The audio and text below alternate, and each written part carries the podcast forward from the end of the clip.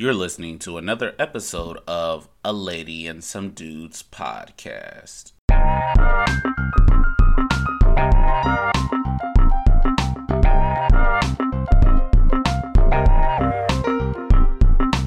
What's up, everybody? Welcome to another episode of Lady and Some Dudes podcast. I am your host today, Evan. Uh, we're excited to have another fun episode for you today. Before we get started with our show, we want to get into our grateful moments. Phil, what are you grateful for today? Hey, East Orange, Riverview, Charlotte, like my heritage would say, sapase, sapase. I am grateful for another week um, doing the podcast with my brothers, and I'm grateful for my children. Um, my oldest one's back from college for the weekend, chilling, and my wife, who does an awesome job as a nurse caretaker. And I love to hear the stories of. I've actually seen her work, given um, and how she take care and interact with her patients. Is like you know, you know when somebody's doing what they meant to do. So I'm grateful for seeing those moments.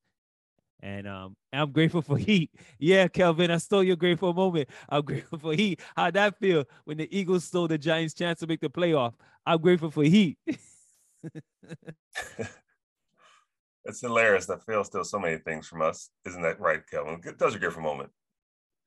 Hey, what's up, everybody, man? Uh, listen, man, I am grateful today for the Philadelphia Eagles. I'll stay right there. I'm not. I'm. You got to learn to ignore negative behavior. You know, that's what I'm learning. Every time Phil's on, I have to I and B. but anyway, you know, we we got a chance this week to advance. We're in the playoffs. It's always fun in Philly when playoffs come, even though nobody's really giving us a shot. I don't think uh the fans. I don't, I don't secretly. I don't think the team itself think they got a shot, but there's always a chance to advance when you actually play the game. So I'm excited to actually watch my team play. You know, everybody on this podcast is going to get a chance to watch their team play this week. So shout All out to I us. know at 4:15, a plane is going to hit an eagle, and the eagle will turn back to a pumpkin. Yeah, so I'm excited to uh, have my team uh, back in the playoffs after a one year hiatus. Um, excited to see um, Jalen Hurts, our quarterback, uh, first playoff uh, appearance. Uh, I'm also grateful that I am making progress on some investments and looking forward to what, what God has in store. Um, as we prepare to tra- transition into our show, um, the Miami Heat have been streaking uh, as of late. I mean, minus last night when when the process came in and punched him in the mouth. We won't go there. Miami Heat have been streaking. Uh, they are currently sitting as the third seed in the East, uh, ahead of Milwaukee. Um, how serious can we take Miami Heat in terms of their uh, contender status and uh, playoff outlook? I think it's uh I, honestly where they're at right now. That's where I had them um, to be in the top four. They got veteran team, got a good coach. Um, they play they play hard. Um, it's a tough minded organization from the GM down. So for them to be in a position that they're in right now, it's not shouldn't be shocking to anybody. Uh, they actually, uh, I don't think Chicago. I think Chicago will be the fool's gold. Um, they, I said they could possibly win the East in Chicago. So I'm not, I'm not saying that they're not a good team, but I don't think they're the best team. So I feel, I feel like for one through five, um, can can shuffle, and Miami can go from one through that five. They could be in any position there, depending on, um, you know, the health, of course, uh, COVID protocols, and uh, just this intensity in the games from day to day. But they had the talent to definitely be there. Well, let me ask this question as an added layer. Um, as Bam is out and he comes back tomorrow, do you think Bam is going to raise their profile in terms of how seriously they should be considered? And the fact they're doing without Bam is that more impressive? See, overall, to me, I think the Heat is a contender to go to the conference final with Bam. You know, he gives that layer of defense and uh, uh, offensive prowess they need to score in the middle and to kind of pull the defense in and to let the shooters really work. You know, Tyler Herro is doing his job. job. Duncan Robinson is starting to earn his his coin, and Jimmy Butler, the closer. So yes, I, I can't I can't you know look past them. The moves they made during the summer, got rid of Dragic, and, you know, got in T, uh, PJ um, Tucker. They are a, a, contender team, but do I believe that they have enough to get past Kyle Lowry? Kyle Lowry. Kyle Lowry. Yeah. Oh yeah, yeah. That was That's a big pickup. Their point guard. Yeah, that was a big okay. pick pickup. I forgot about Kyle Lowry. Lowry or Kalari? That's your boy. How you pronounce his last name? Man, whatever you feel like, man. It's your show. so I think they could be a contender to and to get as far as the conference finals. But do I think they could beat Brooklyn? Nope. Do I think they could handle Milwaukee? Possibly. Do I believe the 76ers could give them a run for their money and and and, and take them out? Yes. So to me, in reality, Miami is probably the fourth or fifth team. I have Brooklyn. I'm gonna put um, Milwaukee. To me, not to the stats, my my take on how far who could actually make the finals. Right? To me, it's Brooklyn, Milwaukee, um, 76ers, and then finally I will put the uh, um, uh, not Chicago. I will put uh, Miami. Um, Chicago still young, got some impressive wins, but uh, in reality, all the availability. LaVine is hurt he's in and out, and and Ball, he's in and out. So right now, Milwaukee, I mean Miami could make it as far as the Eastern Conference Finals, which is a great achievement. Can it be Brooklyn? No. With or without Bam? No. That's how far they went. And that'd be a great achievement for them. But guess what? In Miami, that'd be depressing because just two years ago they was in the final and they still try and impress everyone. It was not a mistake. So that's my little take. So uh, I think that I think that um, Miami is is good, and as, as everyone has said, you know, Miami getting to the finals was really just a byproduct of the environment. They that team was not going to go to the finals uh, that year, but it was a byproduct of just the bubble and things just being crazy. People um, people losing their you know their flow, their energy.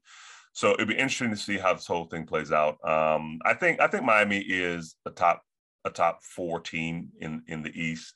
Um, but here's the thing, you know, we give him a lot of credit, but at the same time, like Jimmy Butler, he still can play, but he's he's not as dominant as he once was. He's still a good defender, but in terms of being a dominant scorer, um, you know, the good thing is he still has ability to close. But I think in a playoff series, um, they will be. I think they're a second round team. I don't. I don't think they're a conference um, finals guy. I think they're um, a second round, second round, and, and a bounce team.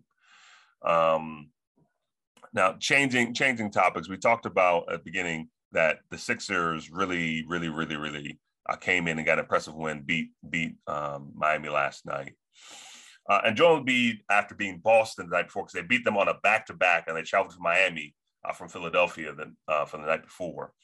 Uh, and here's what uh, Embiid said on Friday night. He said, We've struggled a little bit offensively, but during this stretch, we've been very good offensively, just moving the ball. These guys, they just allow me to do what I do best, offensively and defensively. But I feel pretty good. I don't think we've played our best basketball yet. We've still got a long way to go. We're missing guys here and there that could really help us there's really no urgency to change anything. I think we've got everything we need. We're going to keep on going. I'm happy. And this is an amazing statement in, in light of the fact that everybody wants to trade Ben Simmons, and he's saying, well, we don't need any difference. You know, adding Ben, losing Ben, he's saying we don't need any difference. So the question is, so it's kind of twofold. One, is Joel Embiid a better player without Ben Simmons? And then two, are the Sixers a better playoff team without Ben Simmons? Let me jump in this. Are the Sixers better without? Is Joel Embiid better without um, Ben Simmons? No. No. I believe that even though they literally play the same position, Embiid actually takes threes. In reality, if Ben Simmons get out his feelings and come back y'all will be a title contender team. Meaning, I actually believe it will be Brooklyn versus 76ers for the final. Just the way your boy Maxey's playing this year. Um, you know, and, and overall, do I trust uh, Doc Rivers coaching? No, I don't. y'all be y'all could be up three one, and guess what would happen? so I think it was it would been I think it would been a, a, a, train wreck from the beginning. In reality, y'all do need Ben Simmons. Y'all playing well without him. It's still early. Teams are not really, you know, teams are starting to gel now. We're really going to see the teams who they are after the All Star game. That's when everybody put the metal pedal to the metal and start playing their hardest. And we will see if Embiid could hold up. Remember, the problem with Embiid is that his availability. This is probably the second time he's actually been available most of the season, you know, his career. The thing is, when Ben is out, I mean, when Embiid is out, who holds up the? It was Ben. Who holds up the um the, holds up the, the goalpost until Ben comes um Embiid comes back? It was Ben. So if y'all don't get a good viable piece who could play a three and D guy who could actually play a point guard who's who's uh, who's versatile enough to actually score and play defense and give take some pressure off of Embiid, 76 is in trouble. And two, Tobias Harris, the the 60 million dollar per contract, that, that high paid dude, not doing his job. So Ben Simmons is a better fit I have to give uh, Doc Rivers some credit. He was getting the team working together, some molding together. You know, they needed second year back to back. I believe if they had came back, the team would have been better off. So, Joel, you need Ben. I know you're trying to act like, yeah, you don't need him. Yeah, I play literally the same position. A point guard and a center play the same position. Hey, trust the process. But at the reality, they do complement each other. With Doc there, learning, adding new, um, you know, offensive schemes and and really teaching, yeah, I would actually be in the conference final, but still not beating Brooklyn with Ben. So so first of all, Sixers we're not looking for a point guard. Um, we, we we're we're we're um, looking for the best available player. It could be a wing player. It don't have to be a point guard. We're not like struggling to push uh, Maxey out the door. Um, two, Maxey's young and they, still don't know the NBA. Oh, I'll let you speak, brother. I'll let you speak. You interrupt me every week. I'll let you speak. When you say your nonsense, I'll let you speak. Now, now you gotta listen. Now you gotta listen. So you said um they so play the same position. Oh, okay. Oh. No, I thought you were asking me what I said, but no, you go ahead. No, no, no. I'm saying Phil said they play the same position and they don't play the same position. You said they play the same position, and then you said they complement each other. So you gotta have to clear that up for the viewers. When, I when said they complement each other because of Doc again? Rivers. Doc Rivers okay. has clear up the offense right. and the defense. But they play the same position, but they complement. They play. They both. Where where do okay. Ben go? Okay. Okay. All right. All right. 76. Where do Ben go on the offensive end? Question? Where do Ben go on the offensive end? We, on the block. We get into this later. We where do Joel go the on the block? Ask the question. Okay. The host asked the question. we get to this later. We get to this later. I can chop you up in little pieces later. I'm not gonna do it right now. So to answer the question, are they better with Ben? Clearly. Um, is he better with Ben? Well, he's averaging 27, 10 right now, four assists. Last year he averaged 28, 10, and 3 um, with Ben. So for him to say he's he's along with a better winning percentage, by the way. So for him to say he's to, for, uh, for me to say he's better without Ben, the numbers just don't support it, whether it's the record or individual numbers. Um, so I don't know. I don't know why I would say he would be better if he's doing the same or the team is doing worse. So I would never say that they're better without Ben. Um, are they a better playoff team without Ben? Um, that's a strong no for me too. Um, ben although he struggles offensively, we all know that. He's a phenomenal defensive presence. And he takes off a lot of str- he takes a lot of slack from Embiid. And B has because he does so much on the offensive end, you see a lot a lot where his motor lacks defensively, um, not at the rim, but on pick and rolls, and he takes possessions off. With Ben Simmons, Um, he doesn't have to get all the loose balls. He don't have to get all the uh, rebounds out of out of his position.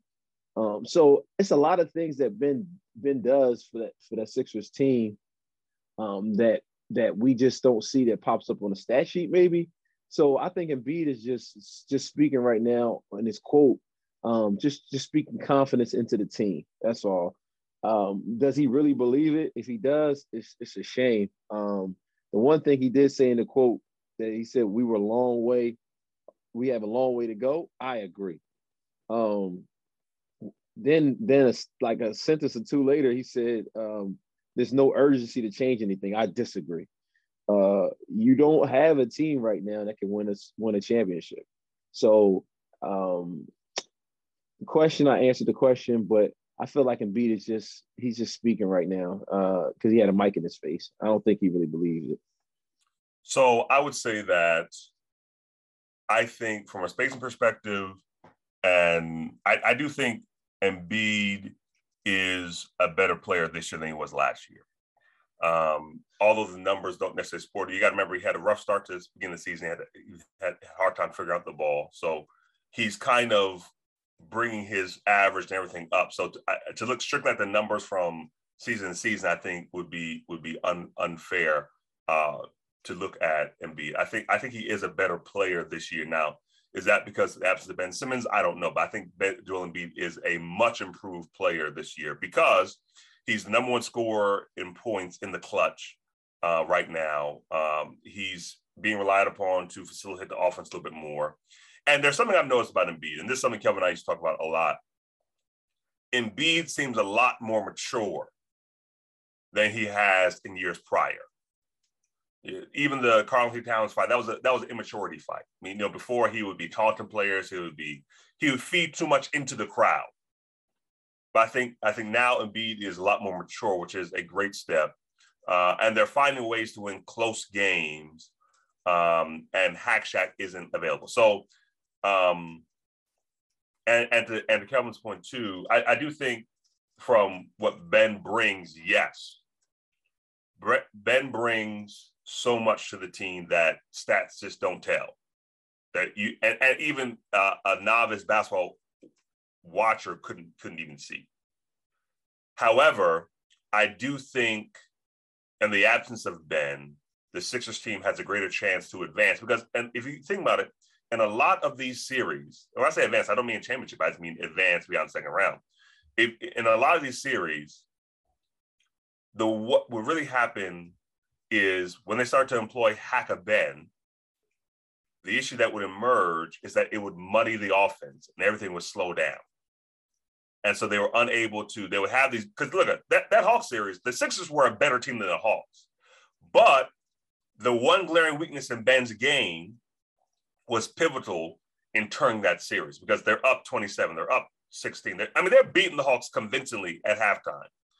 And what the teams would do is muddy the game, start fouling Ben, and throw off the momentum of the offense. So I think that although I think they're a better playoff team in the sense, not that they are more skilled, but in the sense that there's no strategy to take away the team's whole offense by employing hack a player.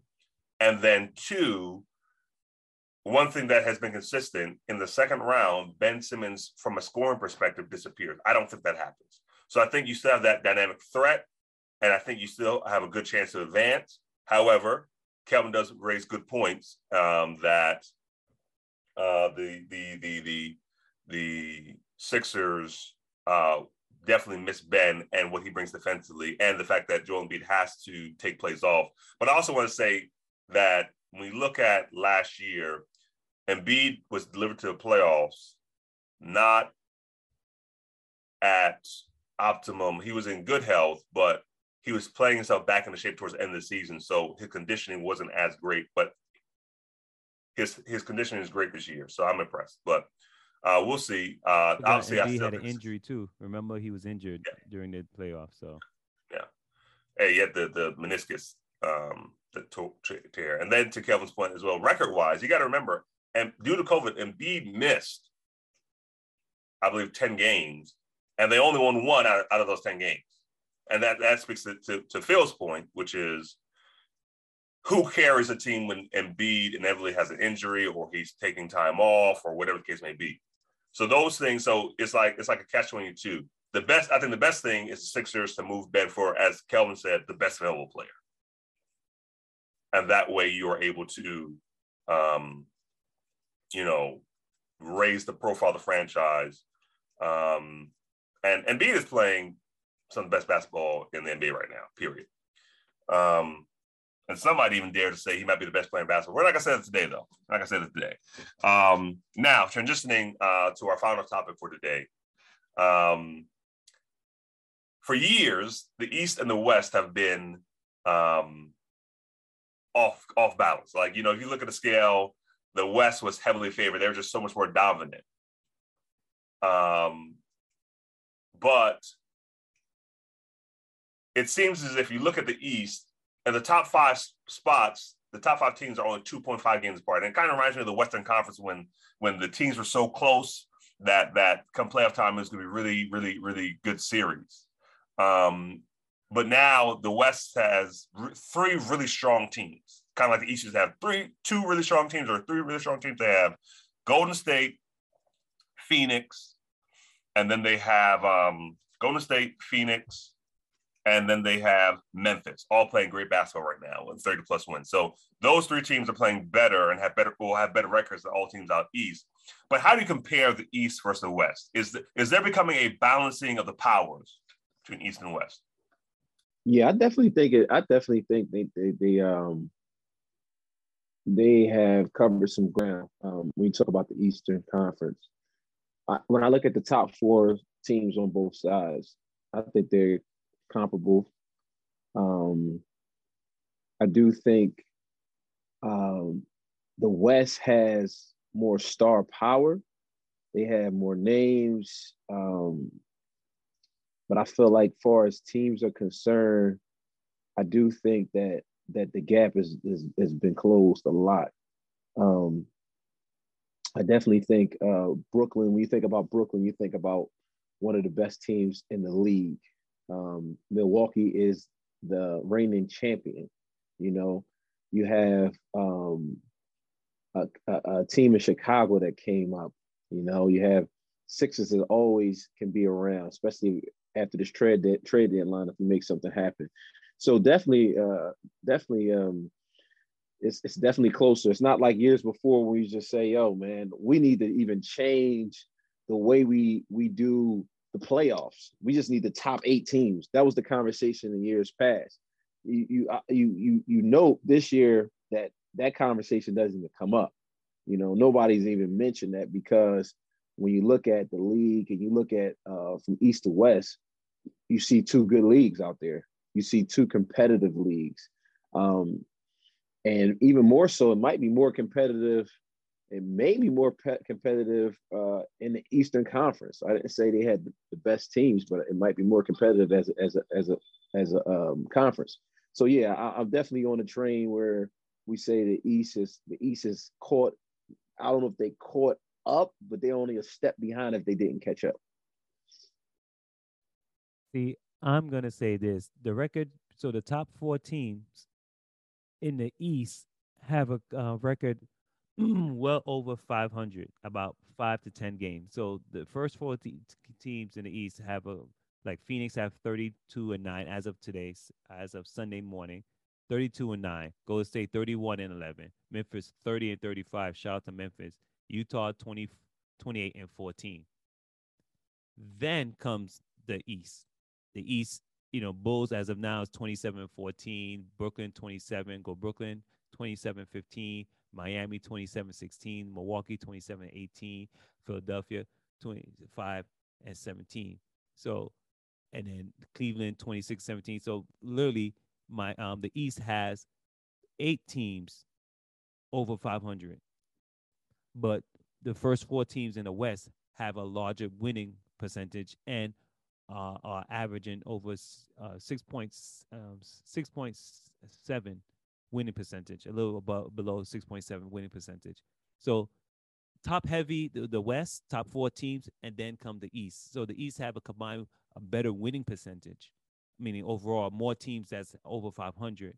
But to me, I think still, except for Brooklyn, the West is a better conference based upon the top four teams and the remaining teams, which is not that far behind, not playing great basketball, but the competition is stiffer. Right? So is the is the Timdrum swing? It's starting to, but I'm gonna give it to them once I see not the, the records, the overall records. While so four top four teams in the West are, are have a better winning record and better win percentage than the every team in the East, right? So um, if we're going by based upon amount, yeah, we have more teams in the East with uh, winning records, but not significant wins as the West in the winning percentage. So if I go based upon winning percentage, the top four teams have the better winning percentage in the West versus all the teams in the East. But I think the East is starting to get up there. It's still early in the season. About I think about what 40 games has played, a little over 40 games has played. That's more than half the season, um, and we'll see how the it shakes out. So right now, I'm gonna give it based upon winning percentage, and um, um it's the West as of now.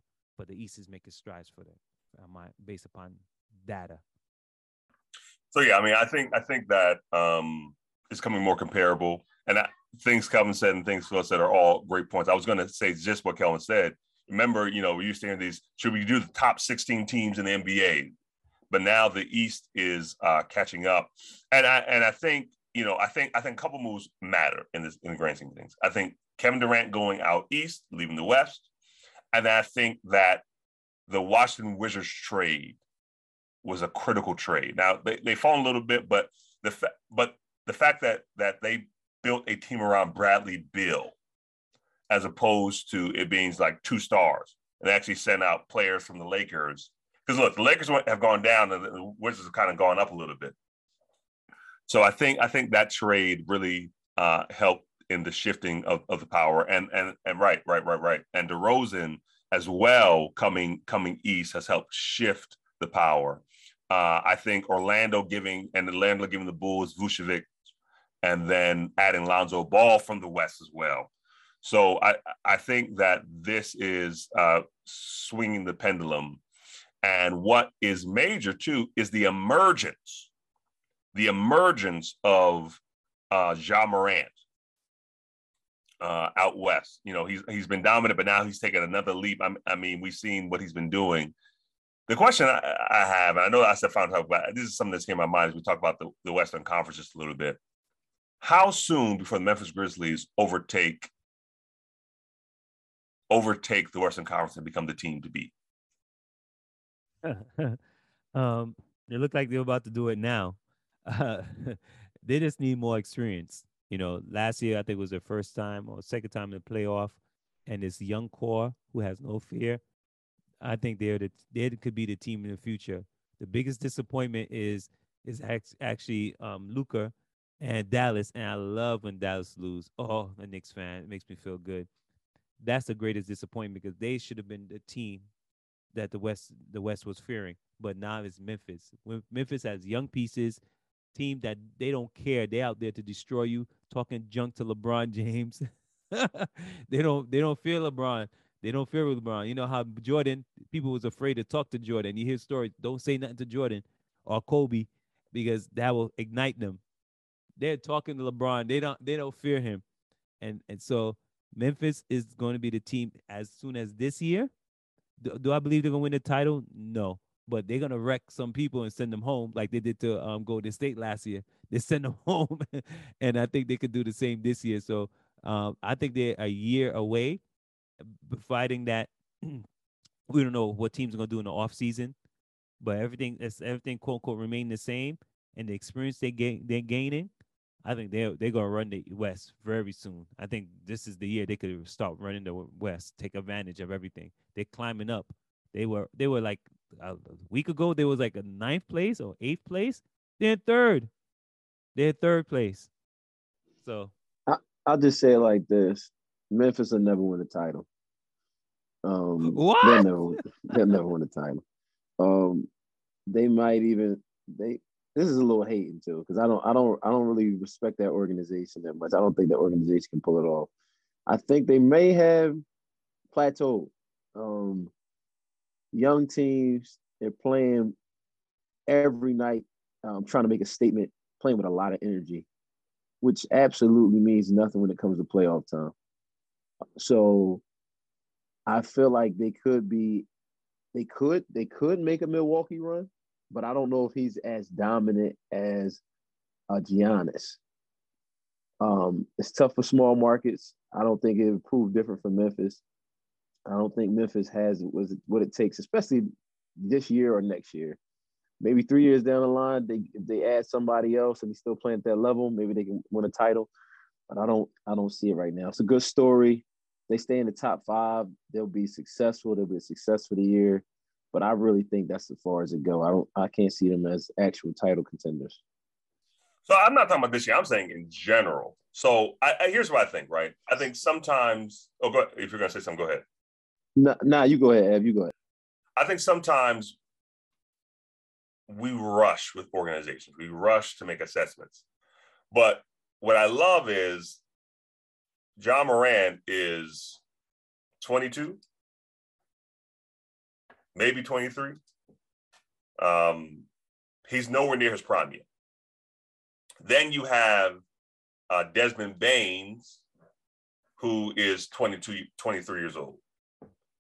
Those two guys are, are going to get better together, plus Dillon Brooks, plus JJJ. Um, I think Memphis in a few years, because you, you got to look, the Lakers, uh, obviously, Lakers ain't even good this year, but you know their stars are getting older. Um, Devin Booker has not proven to be able to carry his team to a uh, deep in, into the playoffs without Chris Paul. So obviously, I, I, I think I think Phoenix, unless they find a way to replace Chris Paul, because Chris Paul inevitably is going to going to decline, um, they're going to you know eventually begin to slow down a couple years. Um, the Warriors are an older team. You have Steph Curry, you have Klay Thompson. Uh, shout out to Klay for a great, great debut coming back. Happy for him. Um, I think Memphis has a legitimate chance to uh, rise at some point in the future, near future. Well, thank you everyone for joining us for another episode of a Lady and Some Dudes podcast. We'll check you out next time. Uh, and excited to see this NFL playoffs, how it plays out. We look forward to having an NFL episode soon. Out. Eagles gonna turn to a pumpkin. Thank you for tuning in to another episode of A Lady and Some Dudes. Please remember to follow us, like, share. We are on Facebook and Instagram.